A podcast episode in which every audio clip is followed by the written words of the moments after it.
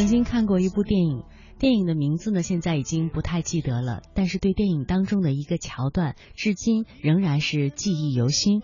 它讲的是什么呢？是主人公他从街的一头走到另一头，这个街呢比较长，旁边有各种各样林立的小店，卖水果的、卖衣服的、卖明信片的等等。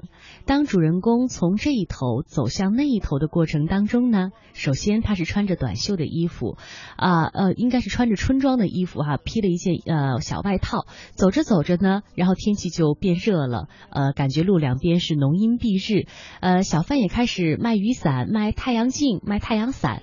这个时候的主人公呢，呃，也穿着开始穿着小短袖往前走，再走着走着就感觉到有落叶飘下来了，金黄的落叶预示着秋天到了。再走再走，就看到了这个雪花纷飞。主人公从旁边的小贩的摊上穿了一件厚厚的棉衣，继续往前走。我知道你听到我的描述的时候想到了什么？啊，主人公实际上就是穿越了四季。其实导演非常非常的高妙，用这样的一种方法来转换时光，让我们再看到主人公的时候，已经是多年以后了。当在今天主呃主持这一期节目的时候，在想到今天的这个主题“人生四季”的时候，我就不由自主的想到了这样一个片段。我觉得，哎，真的是非常的形象哈！人生四季，它的这个片段不就正好是人生四季吗？人生起伏如四季更迭，总有高潮，总有低谷，行到水穷处。坐看云起时，青青草有约，人生四季。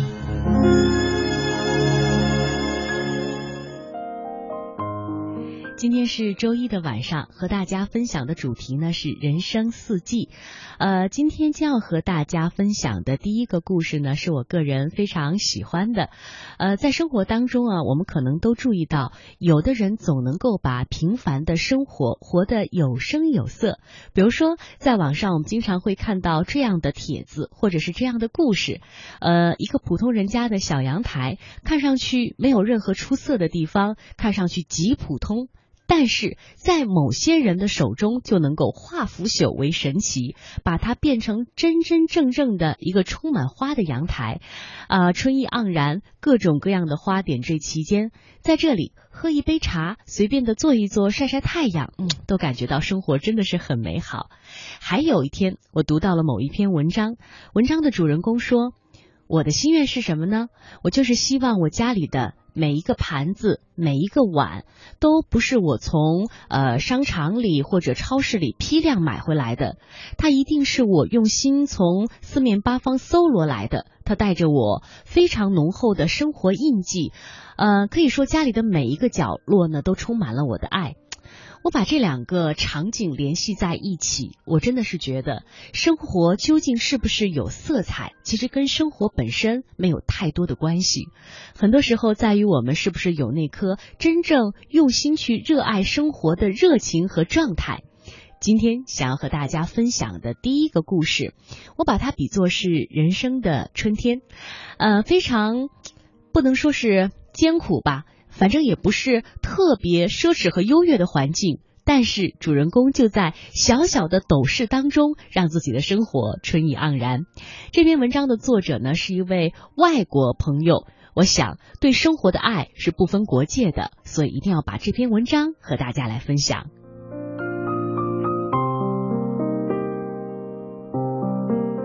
蜗居壁橱，我是一名建筑师，今年一月份的时候我失业了。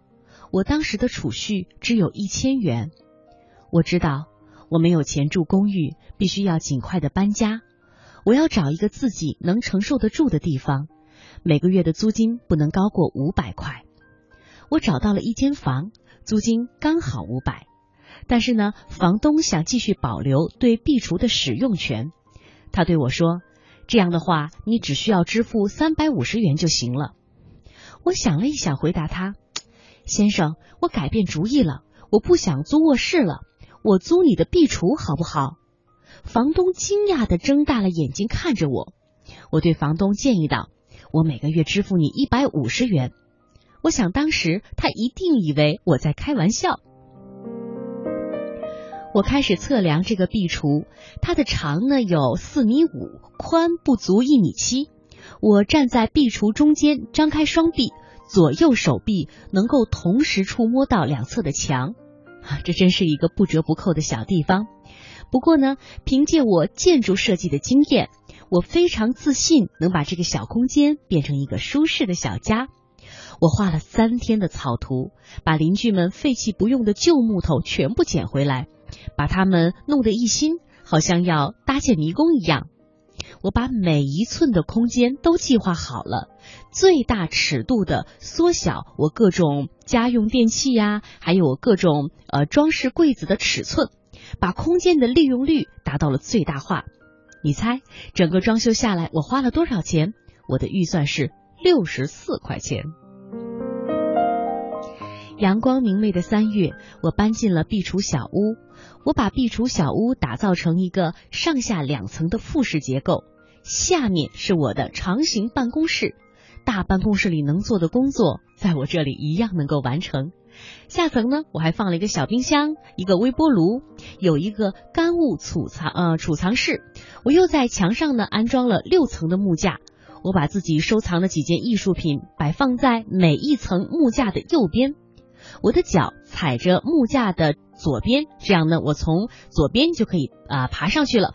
上面有我的床，有一台电视，还有 DVD。衣服呢被我挂在了金属棒上。相信我，我绝对不会患上幽闭恐惧症的。我已经学会了在这么非常狭窄的空间当中，怎样让自己过得舒服。如果把窗子打开，我的视线就会掠过大阳台，一直望到人来车往的街道。挨着窗户的是我自己做的一个长椅，我叫它是我的小阳台。你知道吗？前些天我的小屋里招待了十一名客人，可惜呢，只有七个人能够坐下来。我真的是为自己设计的小屋感到非常的自豪，便拍了一些照片，陆续上传到我的网站。很快呢，有人开始给我留言了，请我给他们设计房间，他们付给我一些佣金，我接到的设计活就越来越多。在这期间，我还认识了我的女朋友苏珊，她看上去并不在乎我是一个暂时蜗居壁橱的男人。她第一次踏进我的小屋的时候，就使劲儿的大赞了一番，说我简直就是个天才。我和他早就商量好了，待到明年三月我们结婚的日子。我就搬离壁橱小屋了。其实你知道吗？住壁橱让我明白，一个人其实并不需要很大的地方，在小房子里也可以生活的很好。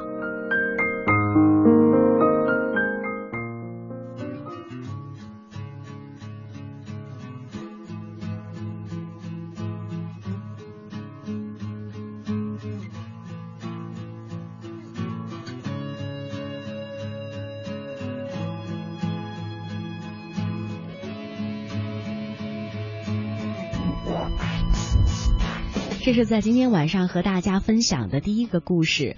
我在为大家分享这个文章的过程当中，当读到了呃故事的主人公是怎样在设计自己的小壁橱的时候，我的脑中也充满了想象。我在随着描述在想，哎，他这个非常狭小的空间究竟是怎么样搭建的？每一处是怎么样安排的？在我脑中已经构建了他的家一个大致的模样是怎样的。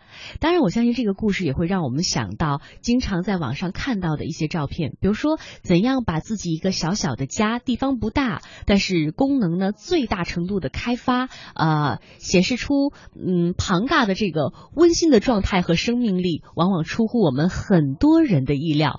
呃，可以说啊，打动我们的呃设计背后的是他们对生活的珍惜和爱，让平凡的日子闪闪发亮。我想到了之前读到的一篇文章，是外地的一个作家，他需要在北京暂时生活一段时间，于是呢，他就带着他的女儿到北京来租了房子。租完房子之后的第一件事情，他就去买了花，呃，放在了自己的桌子上晒着阳光。他留下了这样一行字，他说：“房子是租的，但是生活是自己的，就像是我们每个人一样，灵魂也是暂住在我们的身体里。此刻的当下就是此刻的永远，说的真好。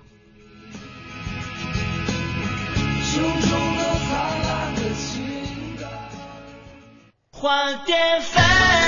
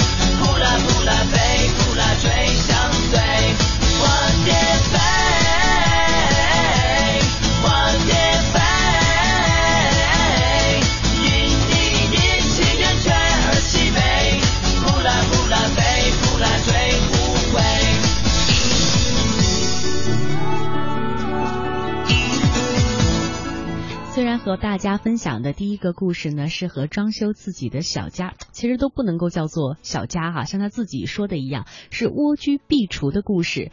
但我们想说的远远不只是他对自己的小窝的装修和设计有关。呃，其实家是最能反映主人是一种什么样的状态和心境的，因为你很难想象一个对自己人生很有规划的人，他的家会乱七八糟；你也很难想象一个有洁癖的人，他的家会脏脏的下不去脚。所以，家在某种程度上反映的是我们对生活的态度。嗯。特别喜欢这样的小故事，读来让人心头一暖。呃，离我们并不远。通过这些主人公这些小小的举动，他们的生活态度，往往能够让我们获得很多的启示，也让我们心头觉得，哎，我们可以把自己的生活也打点的更活色生香一些。所以我把今天这个故事，这个故事就定记为呃定格为在春季的故事吧。呃，春走到夏。夏应该是一个成熟的季节。那如果呃我们走上工作岗位以后，呃开始独立以后，是不是应该就称之为是人生的夏季了呢？今天要和大家分享的第二篇文章，其实不能算一个完整的故事，它更像是我们自己写在日记本里的一段心事，一个心情的絮语，或者说是一个人说给自己听的一些心里话，没有太多的情节。呃，但我想他很真实，在这里呢和你分享。我们来听听一个人，嗯，走上了工作岗位，开始独立生活的时候，他的那种心境会有怎样的变化？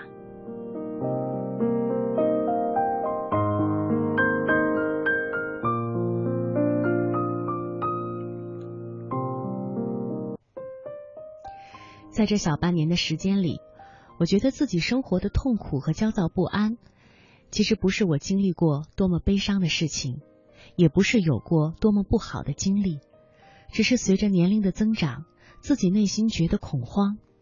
这不是玩耍的童年时期，也不是被自由摆布的婴儿时期，二十多岁是思想的全盛时期，有着各种各样天花乱坠的美梦场景，有着对未来无限美好的期许。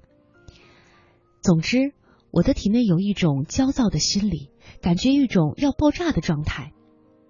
短短的时间里，围观着同学们结婚、生活以及生儿育女，好神奇呀！看到同学们各自的生活变化，一切都好像顺其自然一样的发生着，却不能想象这一切的自然规律会在自己的身上发生。但是呢，不得不承认，自己也感受着这一切的心理变化。我并不期待自己尽快的进入婚姻生活，但觉得同学们过得也不错。理想虽然远大，但好像对于早已进入婚姻家庭的同学来说，他们也是经历了从开始的恐慌、兴奋、期待，到后来平静的生活当中，工作也是踏实的去做，人也变得安稳，生活也非常的明确。十月初的时候，我去了几个城市小转，发现自己更不是可以早早选择婚姻的类型。面对陌生的城市，并不感觉陌生。一个人却可以在第一次去的城市里自由的穿梭，熟练的生活，很是向往在路上的风景以及生活状态，远离了本身生活当中一切的不安和不满，以最谦卑的姿态感谢路途上帮助过自己的朋友。说实话，人与人之间本就是陌生的，没有什么信任感和第一印象可谈。但在张嘴寻求帮助的时候，对方能够以热情的态度相待，对一个小女子来说，心里还是在默默的流泪感动。有时候，可能是因为自己大大咧咧的性格，不经意的一句话就伤害了身边的朋友、同事，不能够挑开说明，因此造成了各自的负担，影响了心情。人有时候很受外在环境的影响，会因为别人的一句赞美的话，一整天都心情特别好；有的时候呢，又会因为一句批评的话而好几天都放在心上，焦虑又较劲儿。虽然还没有明确的目标去确定未来要成为怎样的人，但现在却学会了梳理自己的心态，要用正确的态度来生活。不知道同龄的人是不是都喜欢自己所做的工作、所在的环境，又是否对现在的自己满意呢？在经过了这一时期之后，我只要求自己一点一点的进步。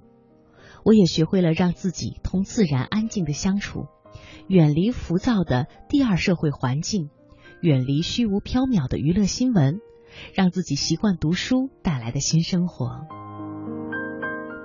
很多人很迷茫，不是因为没有了方向，而是缺乏迈出新生活的第一脚。毕业几年的薪水，百分之九十都用来买了不必需品，几乎都是别人穿上漂亮，我也要买来证明我也买得起的心态。多不成熟的年纪呀，想起来都要傻笑。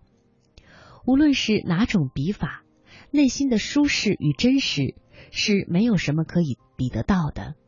即使假装很幸福、很快乐，也未必可以带给自己心安的感觉。世界那么大，愿意尝试去做各种各样有意义、有新鲜感的活动，愿意接受身边的人给予的疼爱与关心，愿意尽自己所能带给需要帮助的朋友，哪怕是一个微笑，哪怕是安静的倾听，自己始终做自己的朋友。无论怎样的际遇，无论哪种遭遇，我们都应该相信自己可以解决自身的一切问题。生下来，我们都有生命的平等，唯有自己的灵魂需要自己创造。未来，自己要跟自己有一个约定，愿意用文字书写人生的每一天，用心生活，是我此刻越来越成熟的心态。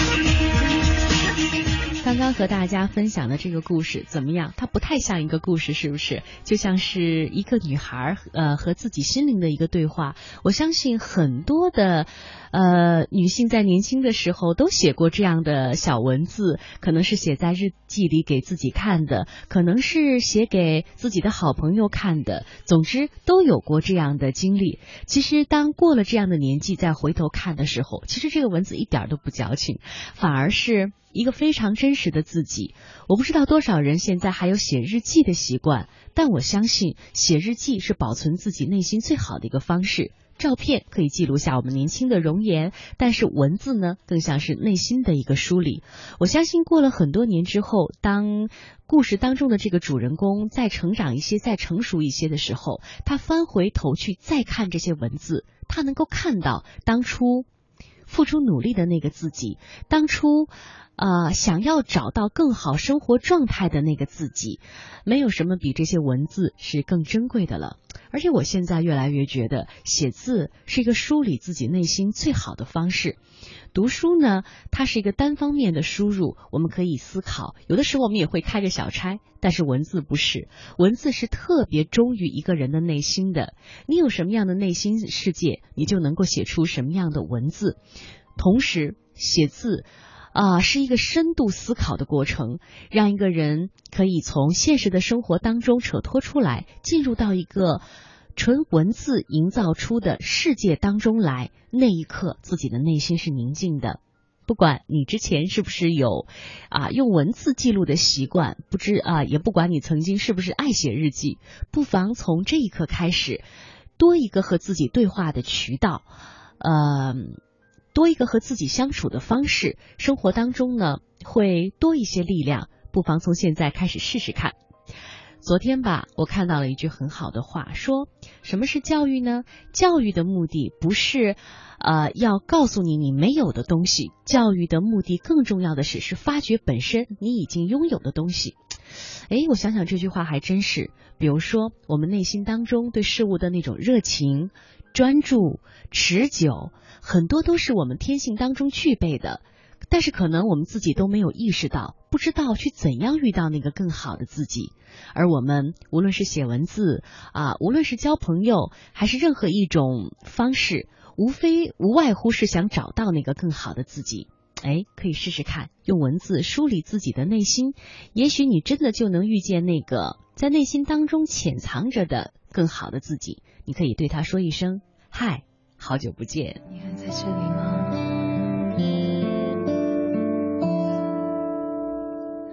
我来到你的城市，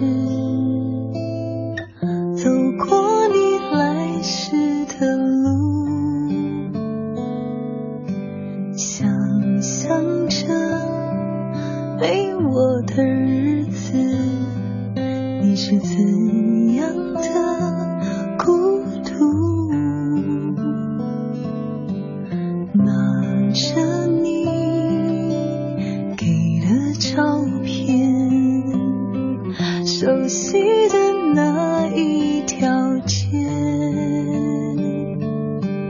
只是没了你的画面，我们回不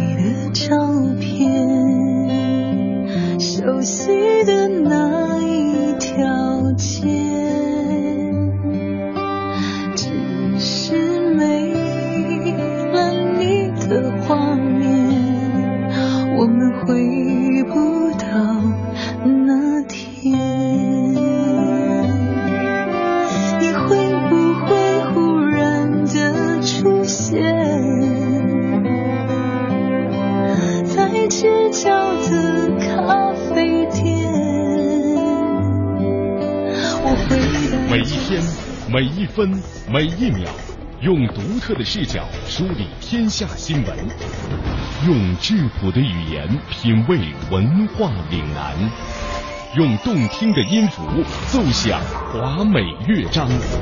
听新闻，品文化。这里是 FM 八十七点八，一零四点九，AM 一二一五，中央人民广播电台华夏之声。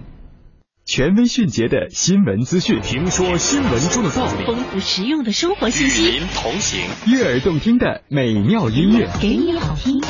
欢迎登录各大手机软件应用商店，搜索“华夏之声”或“香港之声您就可以下载到软件，实时收听，随时点播华夏之声、香港之声节目。”。华夏之声、香港之声手机 App 为您提供高质量的听觉享受。打造收听广播的完美体验。大家好，我是冯远征。快过年了，大家都急着回家团圆。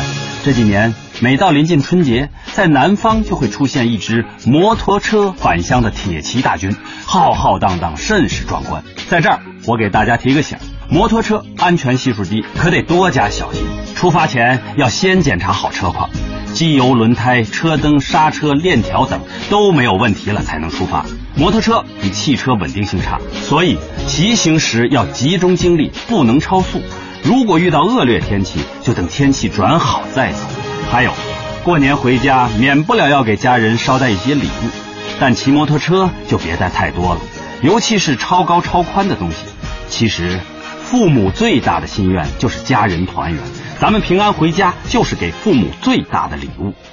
我是冯远征，我在国家应急广播提醒您：摩托返乡要安全，谨慎驾驶保平安。中央人民广播电台联合香港青年交流促进联会精彩呈现《梦想舞台二零一六》，为你的梦想加油助力。即日起至四月十七日，分享你的梦想故事，角逐共十四万港币的圆梦启动金。让我们为你的梦想筑起平台，为你找到逐梦的同行者，为我们的梦想注入生命力。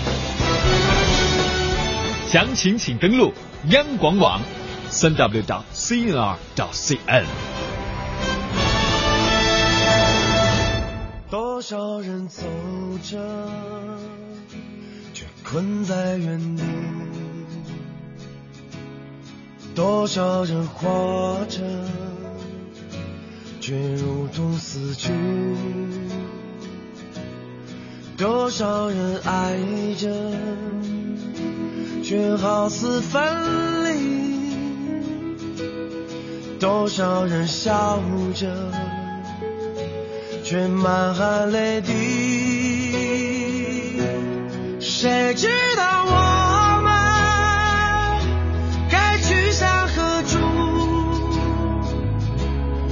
谁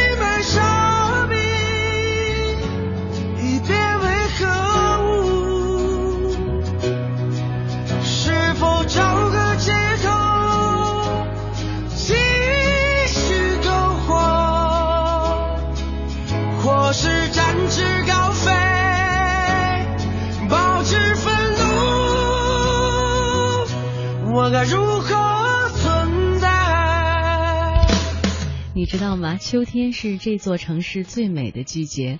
虽然秋天的时间并不长，但是一到了秋高气爽的时候，总是让人心里边特别的喜悦。在这座城市，你能看到很多的街上都有一地的金黄的银杏叶子啊，天高云淡。云淡风轻，那种感觉真的是太好了。秋天是很多人非常喜欢的季节。如果说人生也有一个比喻的话，那人到中年肯定就是秋天了，是一种收获的季节和成熟的季节。有一档综艺节目啊、一直比较火，它是妈妈们的一个选秀节目。这个节目的收视率非常的高，就像它的评委说的一样，为什么这个节目的收视率会有那么高呢？呃，可能这些妈妈们她们走过了青春，每个人的人生会有自己不同的故事，呃，这些故事呢，往往是最吸引人的。我想这也是人到中年的一种财富吧。接下来和大家分享的这一篇文章呢，是来自于著名的演员林青霞。当他人到中年的时候，他曾经写过一篇文章，去回望自己的小时候。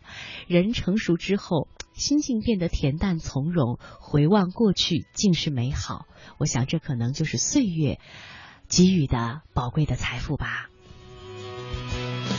是否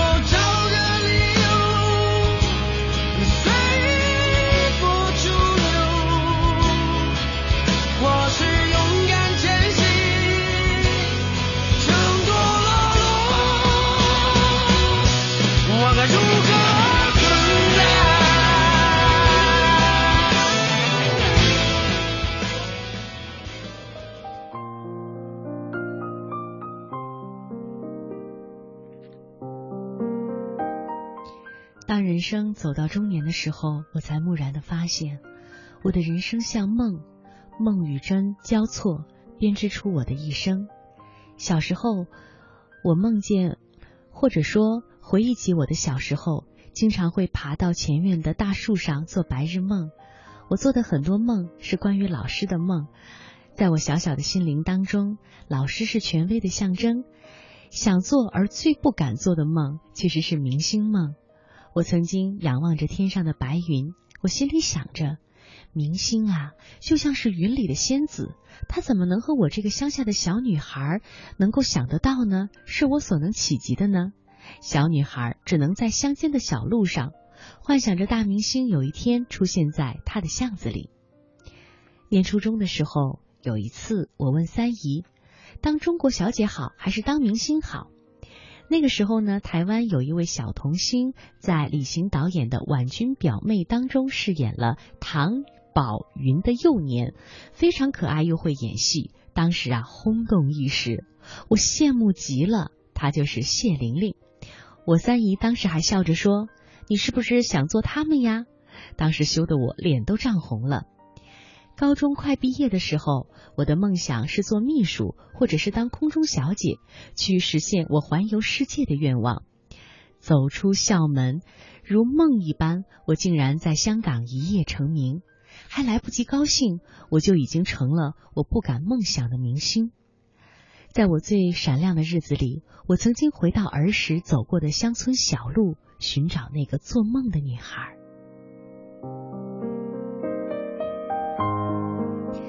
那天躺在床上，搂着两个小女儿睡觉，他们总爱听我说小时候的故事。我说着小时候的梦，女儿说很想去看看我长大的地方。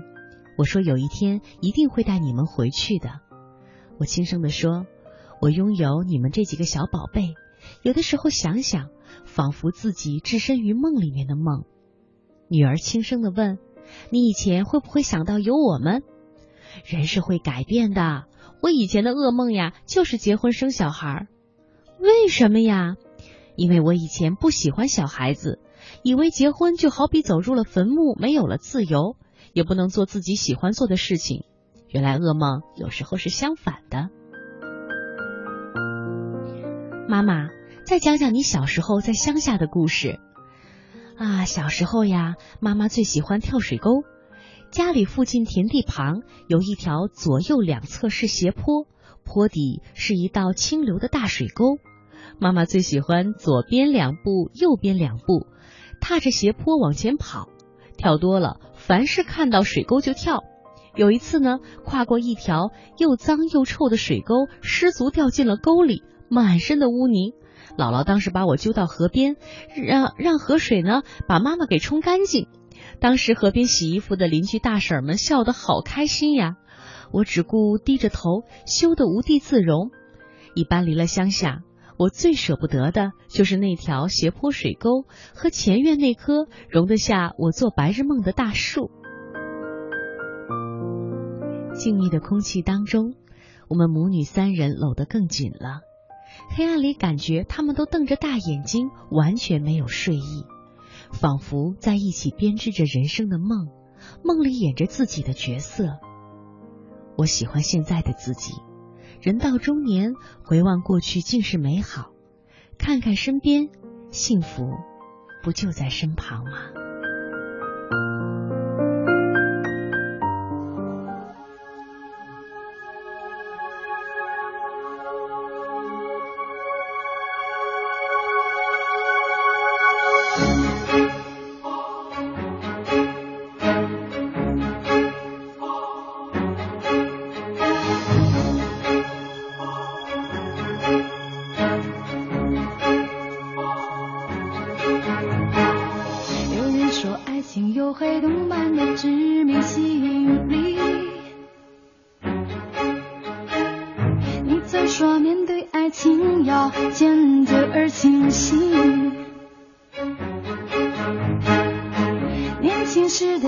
热情换来无数次的随行，求一的勇气让我不放弃。夕阳下小情景，让我想到你。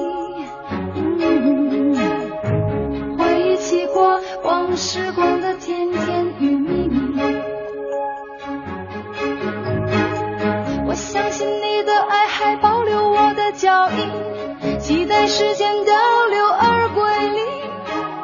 我会不顾一切的学习把握你。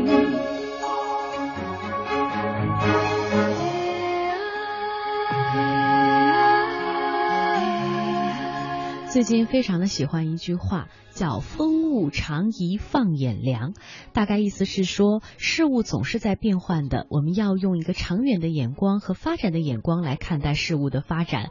就像之前在节目当中和大家分享的，其实上天赐予我们的每一项礼物，每一样礼物啊，呃，每一项无论是快乐、挫折、痛苦。悲伤还是幸福，其实都是生命当中的礼物。只不过有的时候这个礼物的包装太难看了，我们忽略了它其实是一个礼物，它在教我们要学会一些东西。人在年轻的时候很难看到老天爷究竟要给我们什么样的礼物，而当岁月流逝过一段。我们的内心成长之后，再回头去望，呃，回头去看，才发现哦，原来命运要给我的是这样礼物，这个东西，我只是当时自己没有珍惜，所以风物长宜放眼量。很喜欢刚才林青霞的这一篇文章，人到中年，回首再望的时候，会以一颗非常感激和珍惜的心，感谢命运所有的馈赠，让我想到了之前读到的一句很好的话，说，呃，女人。最没有悬念的就是我们都会变老，而最有悬念的事情是我们会如何变老呢？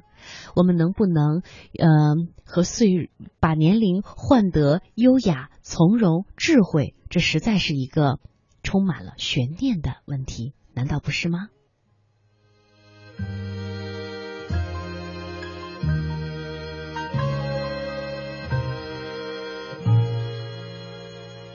想不通世上数在千千万中，偏偏我怎么却爱上洋葱？伤口在咚咚咚，敲不醒的梦，偏偏爱上洋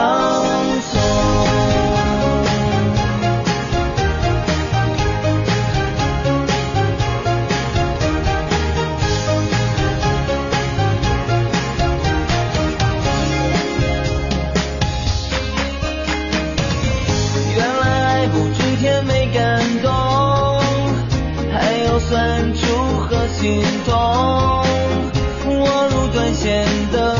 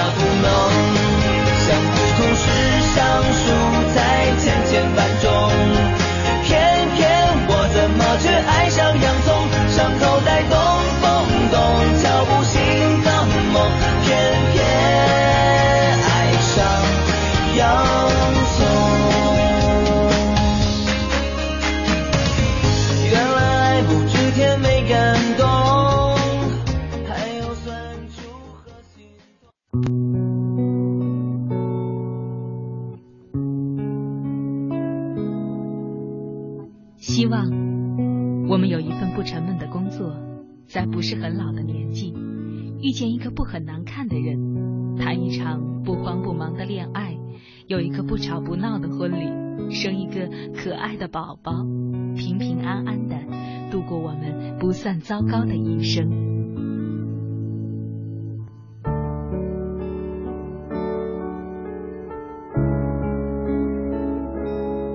青青草有约，陪伴你度过即使是平凡但却不平淡的一生。Oh, my love, for the first time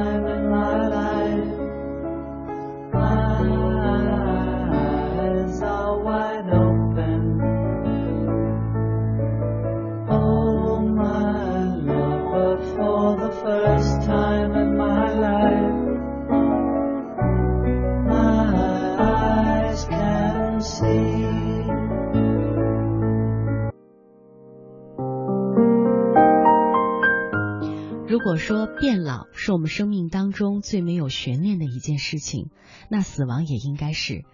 呃，但是在我们的传统文化当中呢，好像比较避讳谈到死亡这个词。可是，这是我们每个人必然的一个结局。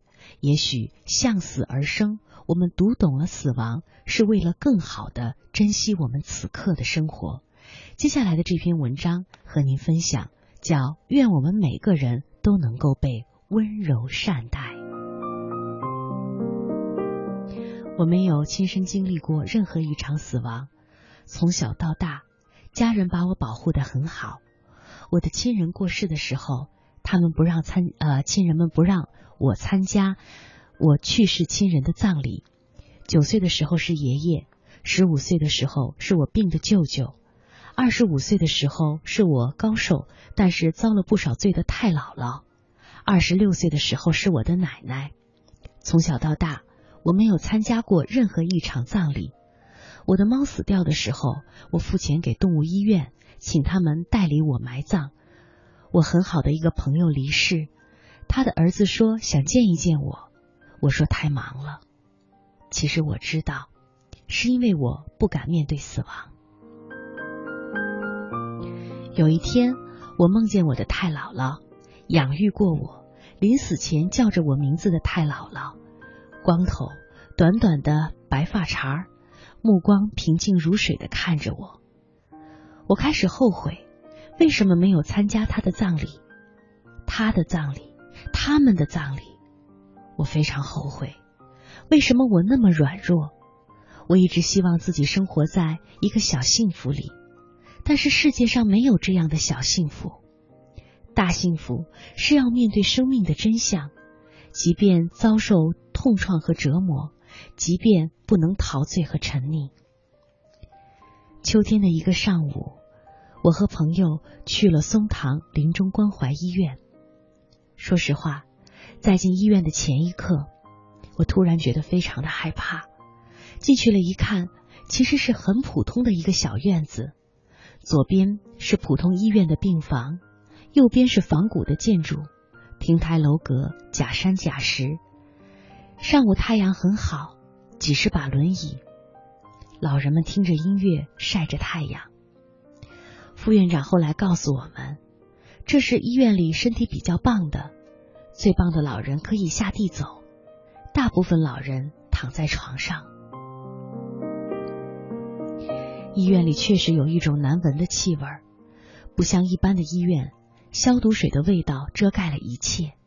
这里有大小便失禁的味道、老人的体味以及死亡的味道。幽暗的走廊两侧有许多的病房，却是大多数的老人都卧倒在床。我们去的其中一间，一个老人瘦得一把骨头了，身上盖着一床小毯子。护士长说。他原本身体都溃烂了，如今呢已经渐渐擦洗好了。大多数的房间里有一个小电视，声音开的不大，就是一个俗世的响动。面对临终的老人、病人，最重要的一条是平静，不需要悲伤、同情、震惊、激动，平静的和他相处。他就是一个普通人。一个生命走到尽头的人，第二条是要耐心，耐心容易，平静很难，尤其是面对那些孩子。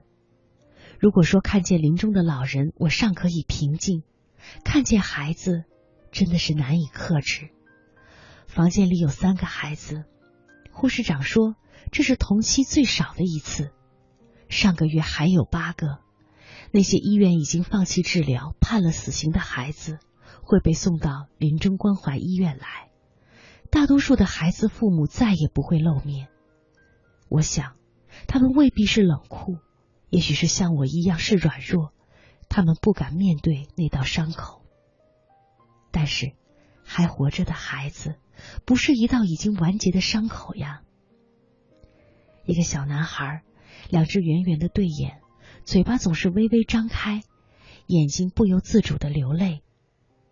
他没有小舌头，两只脚不能伸直。护士们说，他活下去是没有问题的。孩子的表情非常的丰富，非常快乐。另外还有一个女孩，显得悲伤很多，只有两岁。剃着光头、长着很好看的女孩子，睫毛长长的，皮肤也很白净。但是因为有病，她从来不下地走路。女孩子一直用手捂着嘴巴，脸上闪过成人才会有的厌世的表情。我去抱他们，他们的体重很轻。我去握那个小女孩的手，她突然紧紧的、紧紧的攥住我的手。我不知道。什么样的父母能忍心放开这双小手？护士长是一个开朗稳健、精干乐观的中年女人，她一直在笑，和每个病人都很熟。有时问一句：“老王，气色好多了呀？”有时和一个老太太顶顶脑门有时候像对孩子一样故作严肃：“你这样可得受批评啊！”我们都佩服他，因为他常年面对病痛和死亡，还能这样坚强。临终关怀到底是怎么回事儿？我想，大概就是帮助病人抵抗病痛，让他们在最后的这段日子里，回想起自己一生最美好的时光，让尊严重新回到自己的心头，将无助和无用的沮丧都放下。如果说，漫长的一生是一部电影，我们就在帮他们剪辑出一个精彩的短片，然后让他们枕着入眠。好朋友看入殓师深受感动，写下了这样一句话：愿每一个人都能被被这个世界温柔相待。死亡的时候受到的对待，彰显了生命的价值。善待每一个生命，善待这最后一段旅程，因为他们的生命最终会叠加成我们的生命。